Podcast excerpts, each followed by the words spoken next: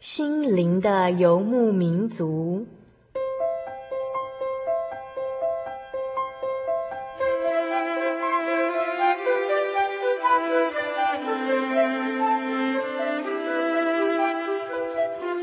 在这个谁都不管谁的后现代社会里，每个人的心灵都是游牧民族。成长的过程就是寻找的过程。每一颗漂泊的心灵，其实都在寻找生命的绿洲。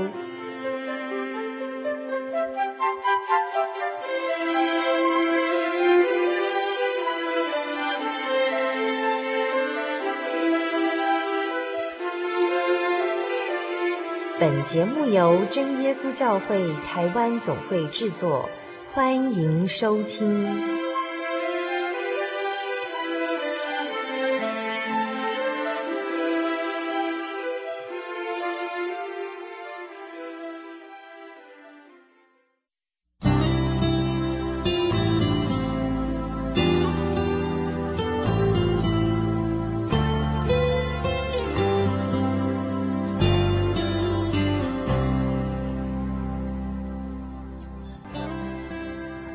位心灵的游牧民族朋友，大家平安，又见面了。我是主凡，非常高兴又到了我们每周一次最欢乐的在空中相会的时刻。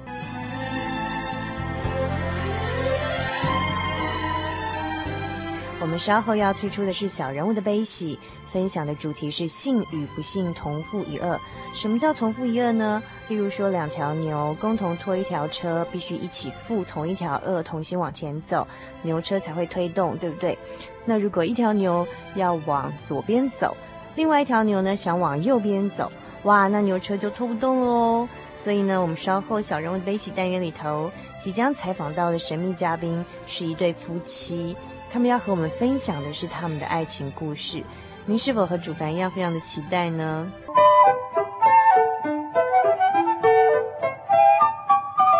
人生的舞台上不断上演着不同的戏码，小人物的悲喜，没有镁光灯的围绕，也没有众人的注意，但他们用尽心力演出自己。或许您将在他们的生命故事里头看到自己。小人物的悲喜。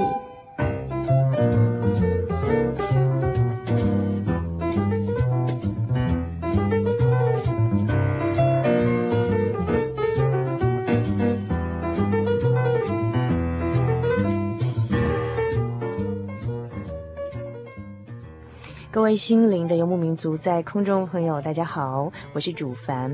我们现在进行的是小人物的悲喜这个单元。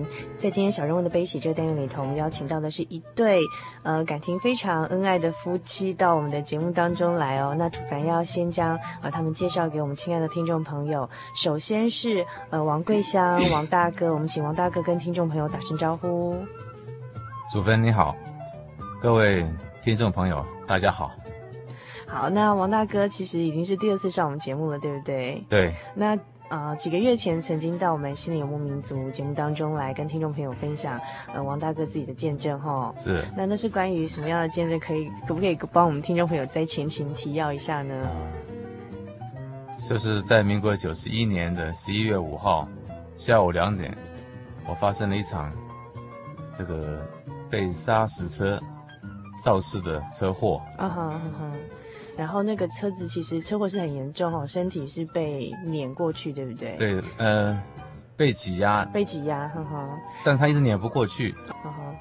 谢谢王大哥今天再次到我们节目当中来。但是其实今天要跟我们做呃见证分享的是王大哥的呃爱妻，呃 彭淑如姐妹。我们请彭姐跟听众朋友打声招呼好吗？主凡你好，各位听众朋友大家好。好，那这就是我们。呃，非常热情活泼的彭姐哦。那我们在这边要简单跟大家介绍一下王大哥跟彭姐的背景好吗？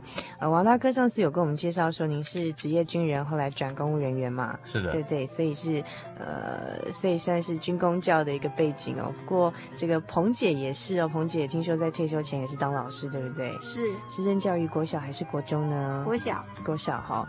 所以那个夫妻都是在呃军公教呃比较稳定的这样一个工作环境。进上班哈。不过呃呃，蛮特别的一点是，目前都已经退休了。然后是，其实其实是因为跟身体不舒服，呃，身体有些状况有关。那像王大哥之前跟我们分享说，是因为呃很严重的一场车祸，然后造成中度的障碍、残障，然后所以就是提早退休。是。然后那呃，但是呢，彭姐其实也是呃身体上有一些不舒服的状况，所以也就是办理退休了，对不对？对。那所所罹患的疾病是呃名字好像也是蛮比较。比较罕见的一种疾病哦，叫做什么呢？哎，类风湿性关节关节炎。类风湿性关节炎，刘霞女士呃所罹患的那种疾病是同样一种病症嘛？因为听起来好像是一样的哈。对对哈，那也是因为这样的关系，就是呃退休了。但是我们一般人觉得好像这个身体不舒服，应该会是觉得一般人比较呃不会。呃，愿意去接受这样的一个人生的事件哦。可是我觉得很惊讶的是，王大哥跟彭姐呢，呃，居然会是呃提到的时候都会觉得哦不住的感恩哈、哦，说这当中有神很大的恩典哦。那能在这种一般人觉得要避之唯恐不及的呃这样一种呃身体的操练当中，居然还能。满口的感谢，说这当中其实有神很大的恩典哦，真的是蛮特别的哦。那我相信稍后王大哥跟彭姐会来跟我们分享哦。那我们在这边要先从呃王大哥跟彭姐的婚姻开始谈起，对不对？那呃，请问王大哥跟彭姐结婚到现在几年的时间了呢？将近二十八年。二十八年的时间哦。对。哦，也快三十年喽，那也是蛮不简单的。那呃，可以问一下王大哥怎么跟彭姐认识的吗？哦，那是学生时代的时候认识的。学生时代认识的，嗯哼。那是彭姐当初年轻的时候是哪一点吸引您，嗯、让你决定要牵她的手，执子之手，与子偕老呢？清纯可爱，很清纯可爱哈、嗯。那我觉得她很实在。嗯哼，那我们知道彭姐从小就是基督徒嘛，对不对？那那那王大哥当时候会想要娶她，会不会是因为想说她是基督徒，应该比较？没有没有考虑这个，跟信仰无关吗？嗯，没有关系，因为我不知道她信仰如何，那时候刚开始认识都不知道。然后只觉得她很实在，然后很清纯可爱，这样会是个顾家的好女孩，这样子。对对对。所以就呃不不迟疑的决定要执子之手，与子偕老就对了。对对对那呃。彭姐呢？呃，其实彭姐当初是看上这个大哥哪一点的？王大哥哪一点吸引你？对，他是说实在啦，我想我认识他哈、哦，感觉他跟他相处，发现他发觉他非常诚实，嗯，而且不虚华。呃，从跟他相处的时候，发现他很孝顺父母。嗯哼，我深深的知道孝顺父母的人一定不是坏孩子，一定是不是坏人。嗯哼，所以我 就这样子。想说找个孝顺的呃老公，那相信说一个会孝顺的男人应该不会坏到哪里去这样子，对对，所以就是决定这一点，就是愿意呃这个答应跟王大哥共结连理哦。不过呃彭姐从小就是基督徒，然后是在我们真耶稣教会呃受洗，对不对？对。然后是这信仰的历程是怎么样？是自己来信的呢，还是爸妈带您来的？我跟着父母亲，从小就跟着父母亲一起来信主的，所以是一出生就已经受洗成为基督徒这样子，呵呵。哎，那所以彭姐其实也知道说，呃，基督徒是要跟主内的联姻嘛。那当初会选择跟王大哥呃结婚，那时候王大哥还没有信主哈？没有。对，那彭姐那时候心中是不是有经过一番挣扎？对对，那时候是怎么样的一些考量决定，然后是。可以跟我们分享吗？哦，那时候是父母亲真的很反对啊。可是我在想，可能那个时候只想说，价格比较觉得很适，他很适合我这样子。那时候还没有想到，真的没有想到别的啦。嗯哼，这样子。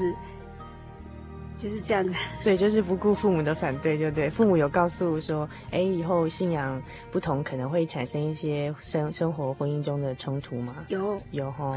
然后彭姐那时候想想说听不下去了？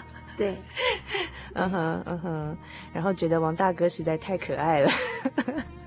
但是我也是有担心信仰方面的问题，不是没有担心，是有有担心，有，嗯哼，也是很战战兢兢的，嗯哼，有。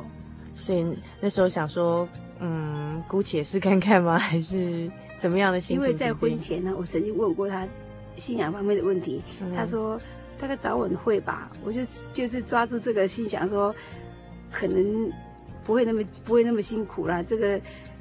可能以后都是自己都是一家人，会有这种想法啦。就想说以后可以带他来教会这样。对，可是这观念也不见得很正确啦。嗯哼哼哼，呃，那所以当初是看中他孝顺，然后他很体贴，然后结婚之后，王子真的还是一样。很体贴吗？哎，对，他一直都很体贴。嗯哼，对，然后也是一样很孝顺这样子。很孝顺。嗯哼，那说在他的体贴跟孝顺，你觉得结婚之后这样的婚姻生活，就是先生既然这么好，是不是就已经是婚姻应该是呃很幸福，就不会有发生冲突了呢？或是一些让你觉得会有时候也会有懊悔的时候这样子？在一般的生活里面来说，我觉得。我比一般人还幸福一点哈，嗯、他比较体贴，个性也温和，但是在内在的生心灵哈，内在心灵里面我也很苦。嗯哼，为什么很苦呢？哎，因为哈，我们总希望哈有机会哈自己身边人能够也认识天上独一的真神。嗯哼，但是呢，他也有自己的自己的修养。嗯哼，所以呢。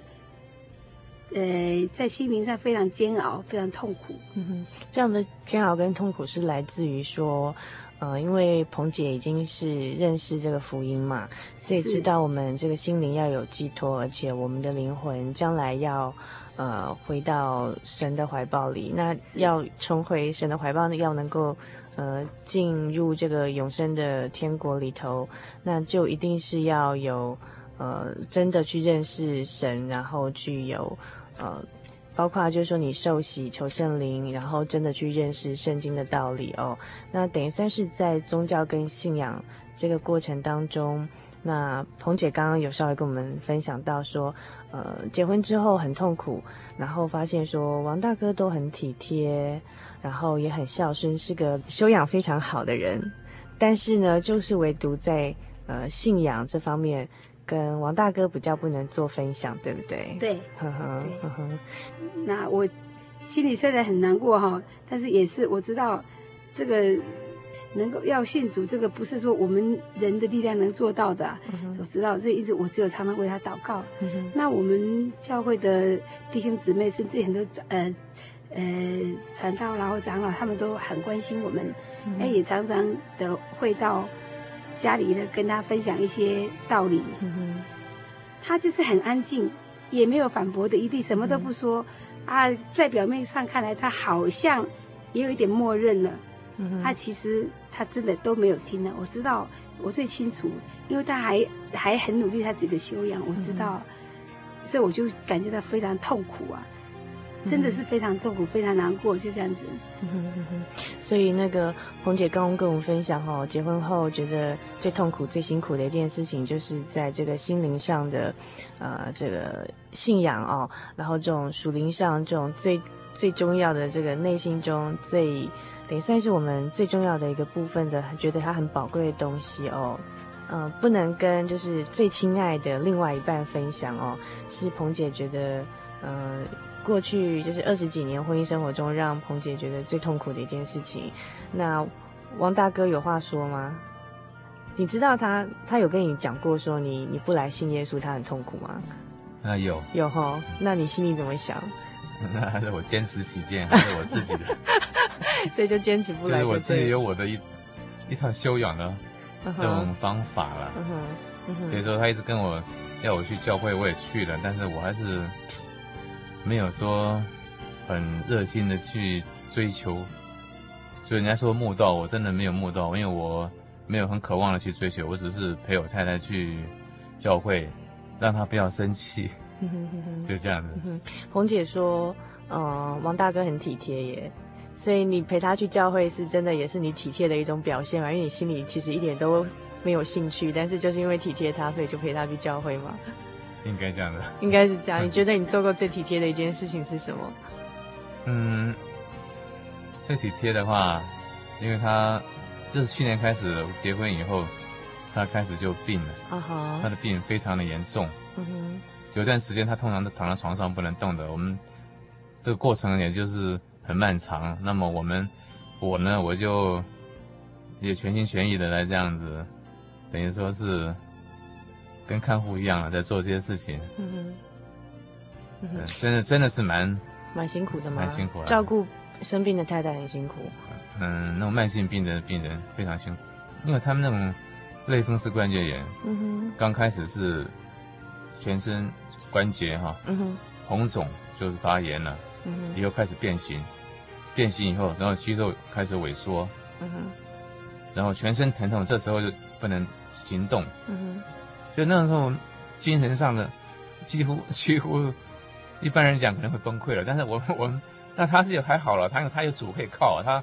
平常讲，他过做过来是因为他主耶稣，哎，有信仰可以靠。那我也很感激神，为什么呢？我虽然没有信神，但是因为我觉得神可以照顾他，因为他一般就是罹患这种病情的话，会会有那种自自杀啊，或丧志或自杀的念头或怎么样念头，会给你造成很多麻烦。但还好他静静的，我就知道说他完全靠神的，在在在给他平静。那么我我就会比较好一点嗯哼。所以王大哥真的非常体贴耶。那我可以了解彭姐你的，你你刚刚说的那种，呃，心灵上的痛苦。那种心灵上的痛苦来自于说，因为这个先生真是一个很好的先生。对。就如果从一般的人的眼眼光来讲，实在无可挑剔耶。对。你看，而且因为我们自己又有，有生病，对对，对，需要另外一半照顾。其实很多人他不即即便结婚，也不愿意承担这么大的责任，可能会。离开就是抛弃妻子都有可能的，可是王王大哥他就是无怨无悔，然后甚至工作上也提早退伍做调整，就是这么好的一个先生，他实在一般人就是生活上的角度来讲无可挑剔，可是呢，这么好的先生却没有办法。就是就是没有办法怎么样说服他，让他了解说主耶稣的宝贵，然后这份永生福音的这个重要性跟宝贵，很想把这个这么好的一个宝贝的礼物，然后也送给先生，可是就是没有办法怎么讲，就是讲不通，就是没有办法打通他心里的那个点。然后我们在属灵上靠着主耶稣得到的力量，然后喜乐跟生命上的恩典哦，没有办法跟这么好的另外一半分享，所以其实是。我觉得听王大哥刚刚分享之后，有点可以了解那种痛苦点，就是矛盾的那种点所在，对，对不对？对，我想这么好的一个人哈，应该呢也要也要有永生的盼望，嗯、这种心，我的心就是这样想，所以我很痛苦，嗯哼，就是这样子。嗯哼，好，那我们欣赏一段音乐回来之后，那王大哥跟彭姐再继续跟我们分享，他们只是在婚姻中这种呃。矛盾哦，一方面又是一种幸福，但是又彭姐又不能完全快乐，因为还是因为信仰不一样，会让她有些痛苦点。后来这样的一个婚姻跟信仰上的冲突是如何改变的呢？我们稍后请彭姐再继续跟我们分享。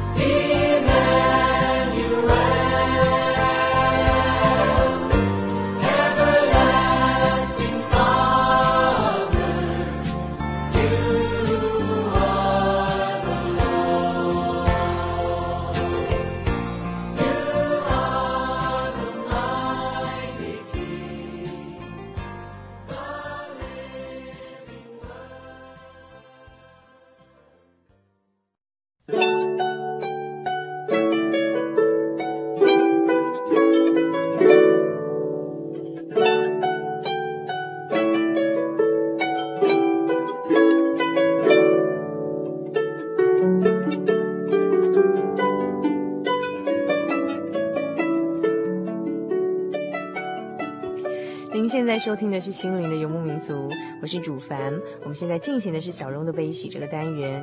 在今天的小人物悲喜里头，我们邀请到的是一对我们感情非常恩爱的呃夫妻，王桂香王弟兄以及彭淑如彭姐妹。那王大哥跟彭姐跟我们分享说，他们其实是圣经上所说的那种信与不信同父一轭哦。那所以在这个呃结婚的时候，虽然。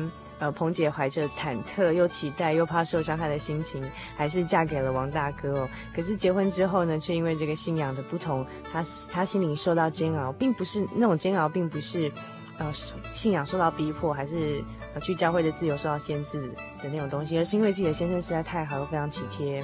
那其实之前，呃，王大哥到我们节目当中有跟我们分享说，他怎么样在结婚二十几年之后，因为一场呃很大的车祸，让他的人生价值观完全的改变了。然后突然就是主耶稣也开启王大哥的心眼，让他可以明白这个福音真理，然后反而一点都不会觉得这个车祸呢是一个很不幸的悲惨的世界，反而觉得他是另外一个恩典的开始，因为这样的一个车祸反而让我们。哎，好像属灵的眼光反而开启了，然后主耶稣也呃拣选我们，让我们有这样的一个荣幸哦，然后可以受洗归入他的名下哦，算是王大哥人生中的一个很大的转捩点。不过我们这一集呢，主要是希望从彭姐的角度，一个婚姻中的女人的角度来看，就是说，那信仰跟呃婚姻上这样的冲突，那是呃。除了除了后来这个等于算是一场很大车祸之后，很明显的之后有很明显的变化嘛，但是在之前的这二十几年来哦，婚姻的路途中，彭姐曾经自己做过任何的努力吗？就是要把这个信仰跟婚姻中的冲突去做一个弥平这样子。对，嗯、呃，因为我感谢神哈，我们有能够有这么好丈夫，因此呢，呃，我心里想说。哎，跟他应该一起都能够得享神的神的恩典，所以呢，常常为他祷告，常常为他祷告。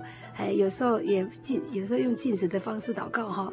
那其实他有，呃，他也许不没有感觉，其实他很多地方不知不觉在改变了，嗯，有很多的改变。他比方说，他呢，在那个有一次在睡觉的时候，他突然看到了。哎，外面他就感觉是梦，异梦还是呃梦，还是说真的看到了？他窗户外面哈、哦、有两个绿绿的，很恐惧的那个，他应该他讲是鬼啦，哦，一直一直瞪着他，好像要要吞噬他那种感觉。他那时候他很害怕，他他就是一直要躲在我的身旁。那时候我就告诉他，我说你不要怕，你要我父我他说是我讲奉主耶稣圣名赶鬼，那人就跑掉了。嗯、他他在。梦里面看见的情景是这样子，嗯、那我就说，真的，我心里也很高兴的。为什么？他以前都不，我们怎么说他都是听不进去的。他总算有这么一点点开始，就知道说，我们遇到困难的时候，我们只有奉主的圣名赶鬼，那么那个坏东西就会离开了哈、嗯。那我就跟他讲说，你应该一起跟我，真的要信主了。他也不是不相信，也相信一点点，好好。可是呢，他很快又没有了，很快又开始他自己的。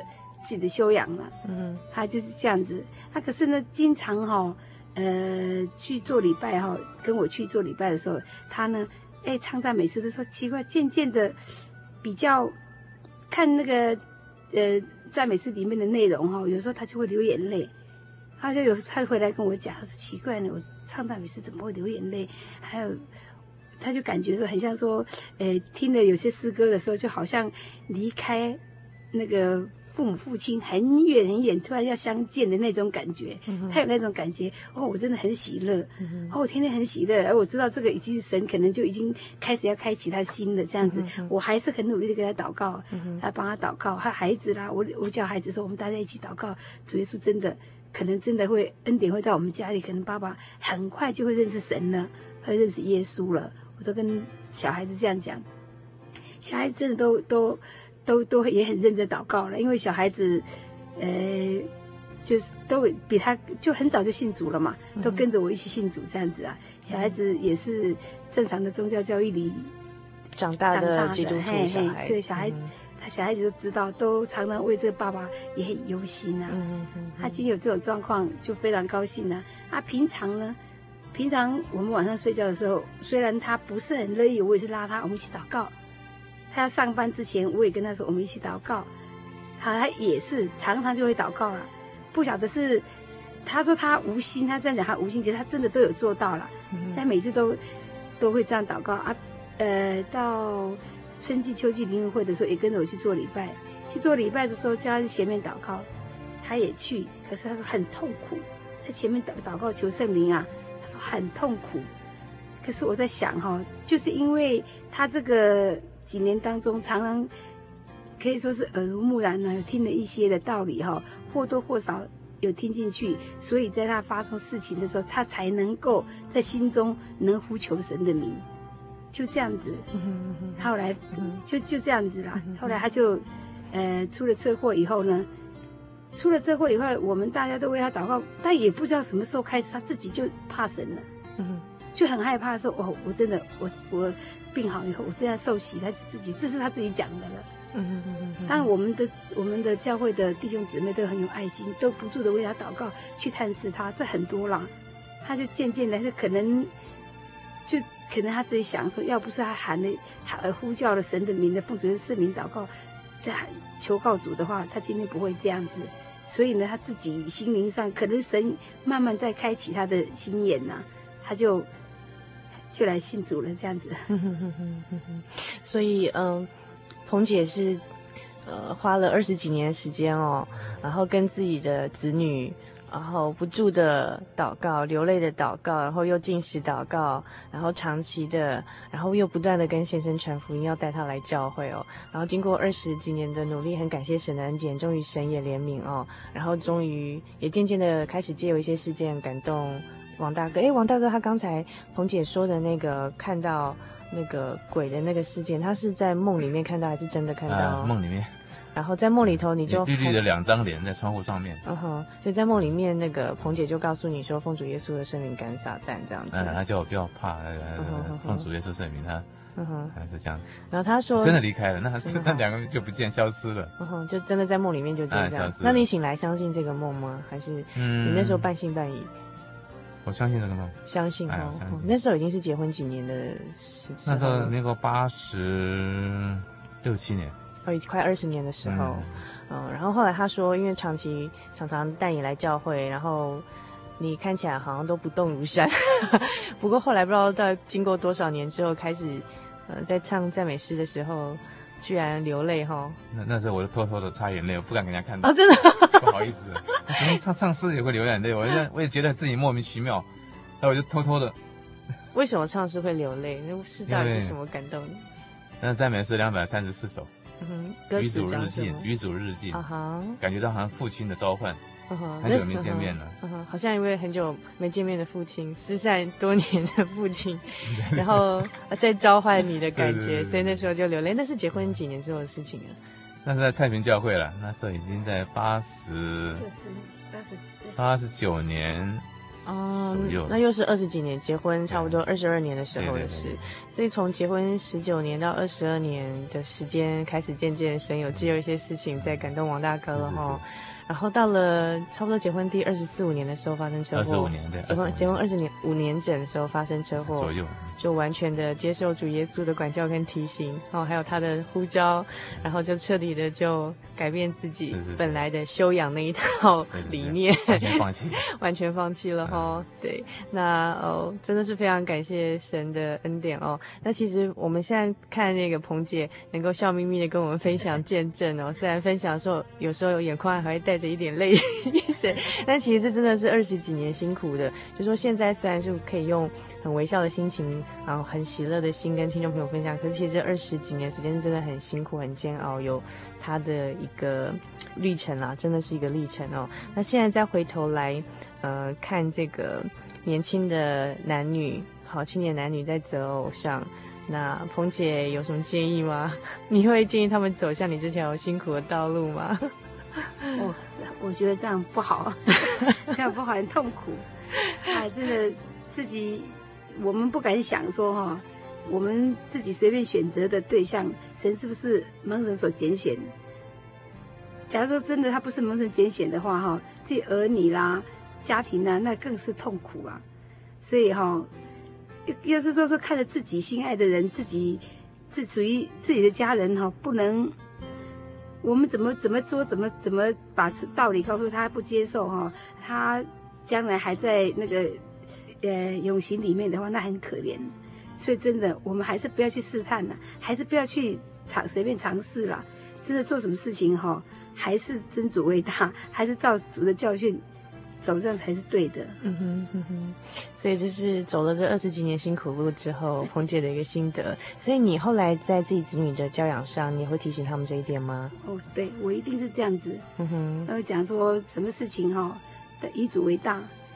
好，我们的肉体都会过去，再怎么样美貌的，总是都会过去。嗯，不要以为以外在，还是坚持信仰最好。因为同两个一样信仰的人在一起的话，真的。什么都是有遇到什么事情一起祷告，就迎刃而解。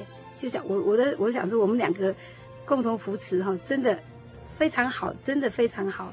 很喜乐，很喜乐，这样子。嗯哼，嗯哼。所以其实我刚才听彭姐呃跟我们分享，我我是觉得突然想到一个金节，因为刚才彭姐是说，其实，在结婚的头二十五年，就是先生跟自己信仰不同的时候，那感觉自己是个跛脚的，在婚姻里头自己是个跛脚的人哈，一个人就是掰咖这样跛脚的行走。那其实圣经上有一句话叫做“信与不信不可同父一恶”哦，就好像两头牛，然后呃。同去牵一个牛车这样子，可是不同心要却要同行，就会变成。呃，就是真的形容蛮传神。彭姐刚刚跟我们说，就好像自己是跛脚的感觉哦。但是我要在这边再分享一个主凡之前看到一个画面，就是说其实上一次，呃，彭姐曾经有机会也到我们的录音室来，然后这个王大哥当然非常体贴了哦。时间一算好，彭姐会离开录音室的时候呢，已经守候在外面等待了。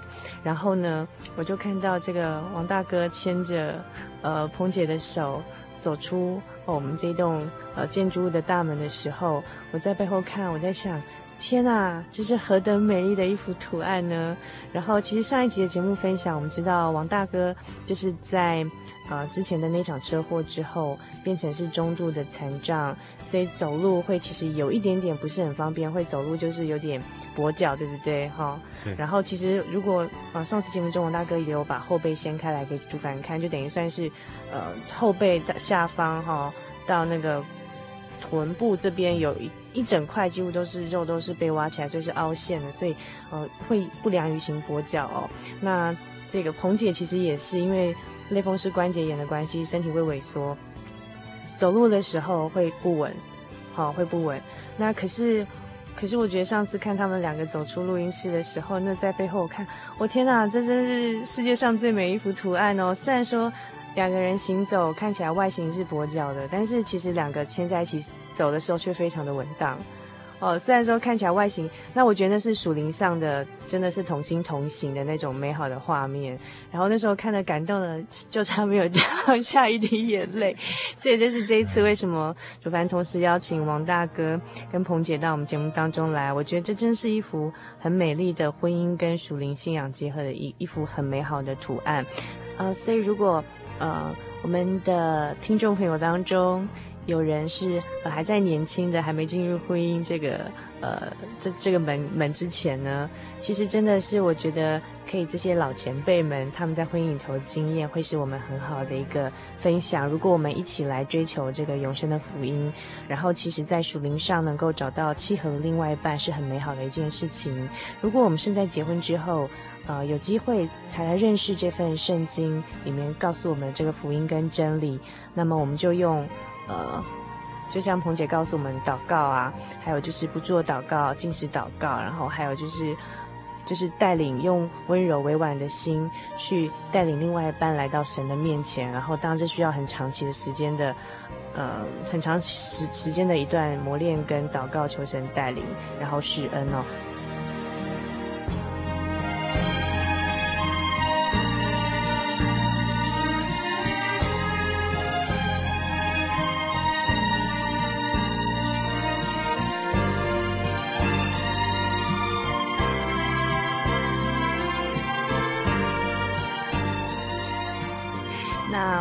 接下来邀请王大哥跟我们呃男性的听众朋友讲一句我们今天单元结束前王大哥最想跟听众朋友分享的一句话，然后我们也邀请彭姐跟我们收音机前面的女性朋友分享，呃，您最希望跟听众朋友分享的一句话，就是我们一生呢，在这个劳苦与跟愁烦当中度过，已经不幸了。如果说死后还要再下到火湖里面，那真的实在可怜了。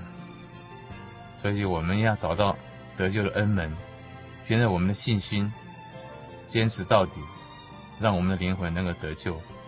这是我，呃，希望告诉大家的。嗯哼，所以但是其实，呃，王大哥很可爱哦。他虽然讲得很腼腆，但是其实讲得很内心，对不对？很真诚的分享。所以真的是很希望每一位收音机前面听众朋友都找到这个得救的恩门。像王大哥在经历这场车祸之后，彻底的也找到了这条得救的正路一样。是是。彭姐，哎，明天会是怎么样，谁都不知道。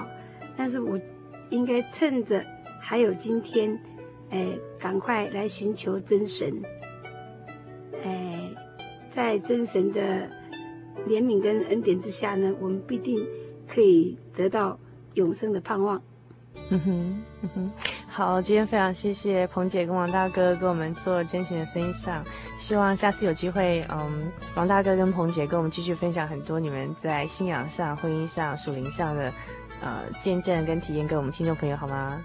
好。好。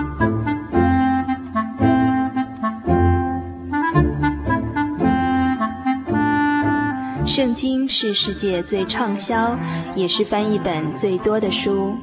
许多人因为这本书改变了他的价值观。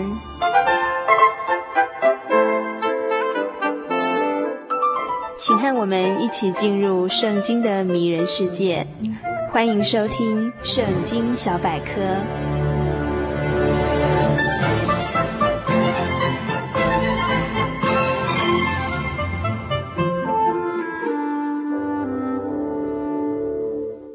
亲爱的心灵的游牧族听友，大家平安！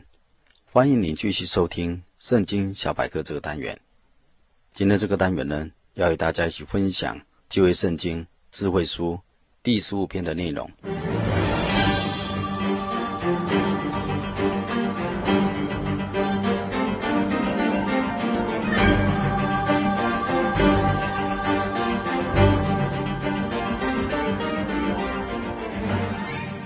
本诗篇诗词经文只有五节，而主题是完全人的典范，忠厚廉洁，或是德居圣山者的品性。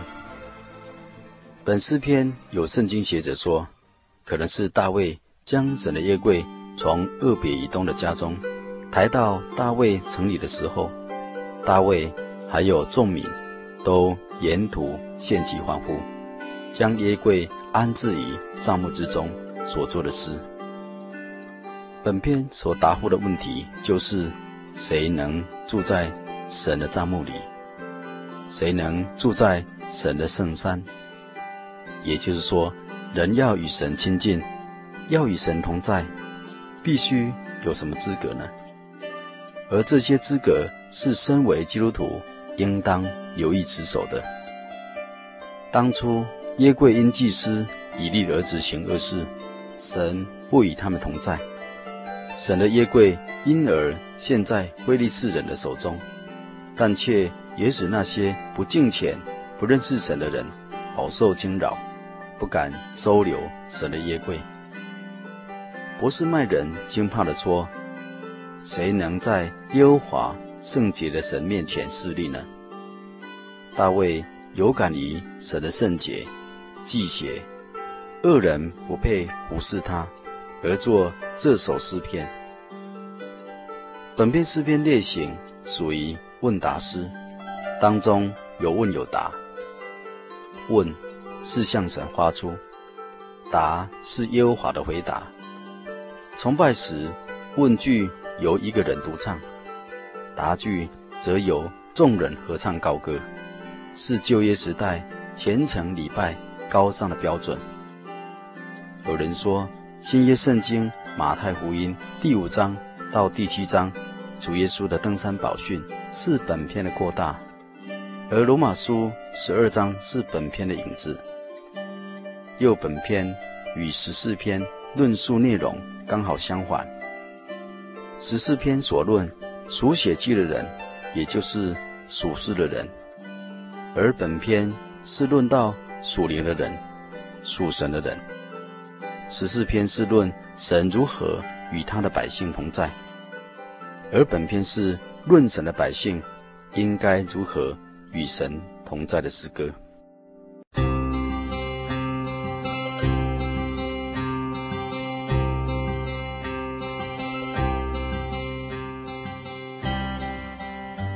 本篇诗篇诗词大致可分为两段。第一段是诗人大卫向神发问：何人可以与神亲近？第二段是。优华回答大卫：“得以亲近他的人，应该具备的品德要求。”本篇诗篇诗词内容是这样说的：“优华，谁能寄居你的帐幕？谁能住在你的圣山？就是行为正直、做事公义、心里说实话的人。他不以舌头裁谤人。”不恶待朋友，也不随火毁谤邻里。他眼中藐视匪类，却尊重那敬畏耶和华的人。他发的誓，虽然自己吃亏，也不更改。他不放债取利，不受贿赂以害无辜。行这些事的人，必永不动摇。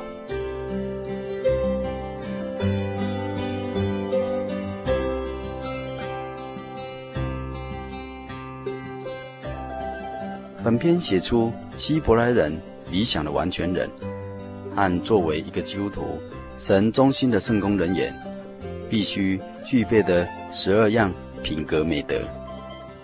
当中有六样是积极的品德，有六样是消极的品德，也表明主耶稣基督应验了本篇所记载的完全人。当一切生活条件、品德的考验完成以后，就升到天上的帐目去了。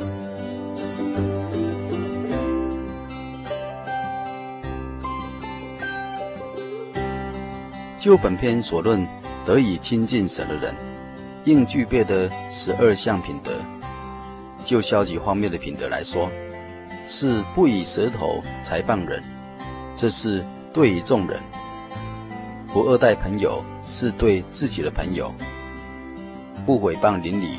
是对于邻舍，不放债取利呢，是不贪心；不受贿赂，是不诈，不害无辜，心不怀阴毒。以积极方面的品德来说，行动方面表现正直，在工作方面呢，做事公义，言语的谨守，要心里诚实。当恨恶的态度呢，是藐视毁劣。敬畏神的表现，尊重那些敬畏神的人。守信用方面呢，吃亏也不更改。行这些事的人，必居神的帐幕，住在神的圣山。作为一个真基督徒，应该知道神的本性如何，与神亲近相交的人也当如何。所谓物以类聚，此乃不变的真理。一位敬拜偶像的人，一面烧香念佛，若是一方面不恶不作，他仍然可以进庙堂而俨然自得。然而，敬拜真神的人必须分别为圣。旧约圣经利未记十一章四十四节说：“我是耶和华你们的神，所以你们要成为圣洁。”因为我是圣洁的。新约圣经彼得前书第一章十五节也说：“那召你们的既是圣洁的，你们在一切所行的事上也要圣洁。”新约圣经约翰一书第一章第五节、第六节说：“神是光，在他毫无黑暗。我们若说与神相交，却仍在。”黑暗里行，就是说谎话，不行真理的。可见侍奉真神的要求是不可忽视的。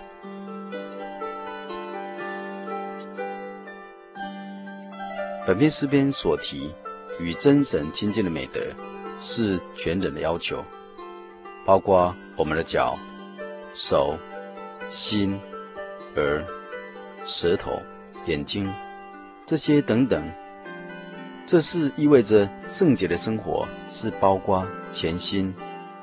我们要上教会，要服侍神，必须求神帮助我们，极力追求像天父的完全一样，要求自己过着圣洁的生活，以真诚、怜悯、施舍对待别人，我们的信仰生命才能够真的归属于神，心灵才能够得享主的安息。从本篇诗篇诗词中，也可以让我们听友思考。一般社会大众把杀人放火看为大的罪，但是以舌头害人、行诡诈的罪，在神的眼中看来，也是亲近神的障碍之一。旧约圣经以赛亚书第六章记载，当犹大王乌西雅崩的那一年，以赛亚先知看见主坐在高高的宝座上。他的衣裳垂下，遮满圣殿，其上有天使撒拉弗侍立，各有六个翅膀，用两个翅膀遮脸，两个翅膀遮脚，两个翅膀挥响，表示在神面前谦卑又勤快。他们彼此喊着说：“圣哉，圣哉，万军之耶和华！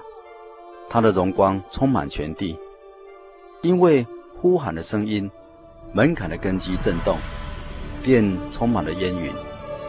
以赛亚先知就说：“祸哉，我灭亡了，因为我是嘴唇不洁的人，又住在嘴唇不解的民中，又因我眼见大君王万军之忧华，直到神除去了他嘴唇不解的污秽，他又听见主的声音说。”我可以差遣谁呢？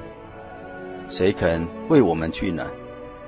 先知以赛亚才肯定地推荐自己说：“我在这里，请差遣我。”可见神极看重亲近他的人嘴唇、口舌圣洁的美德，神才要用他作为神的见证人。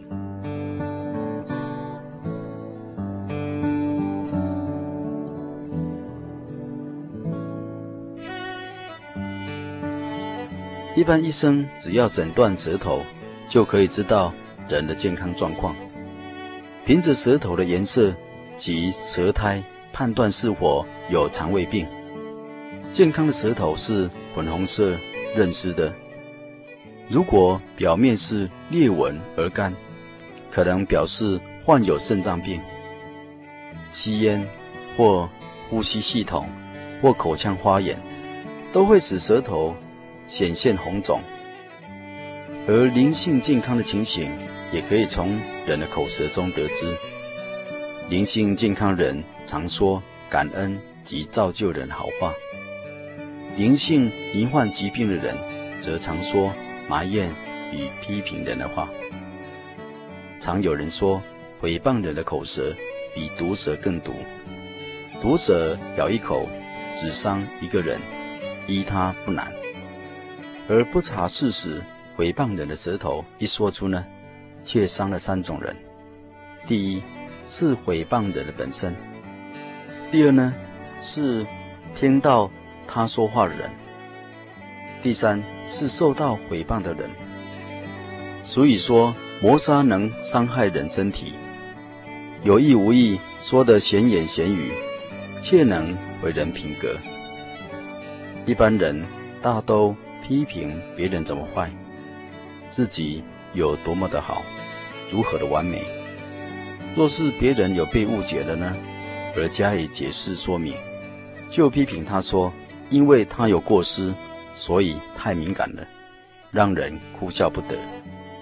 而自己若是受了一点小伤害呢，却很快的大声疾呼，以保护自己的形象。可见人性自私、主观是心灵生命与神密合的大障碍，不利己，也不利他人，更不利于神的同工同行。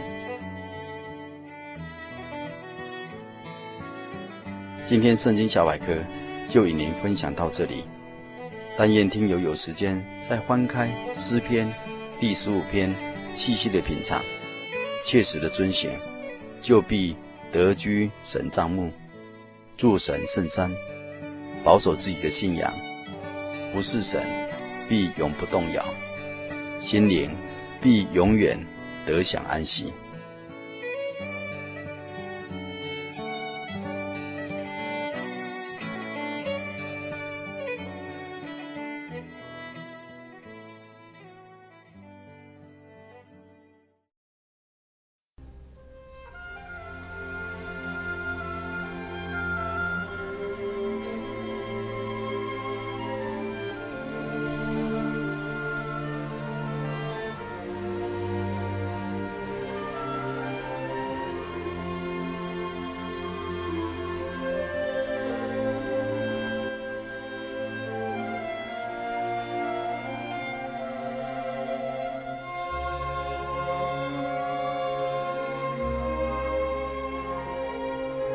Hello，亲爱的听众朋友，您现在收听的是心灵的游牧民族华语福音广播节目。本节目由真耶稣教会制作。如果您对真耶稣教会想进一步了解，欢迎您来电与我们联系。我们的电话是四零八七七一八一七八四零八七七一八一七八。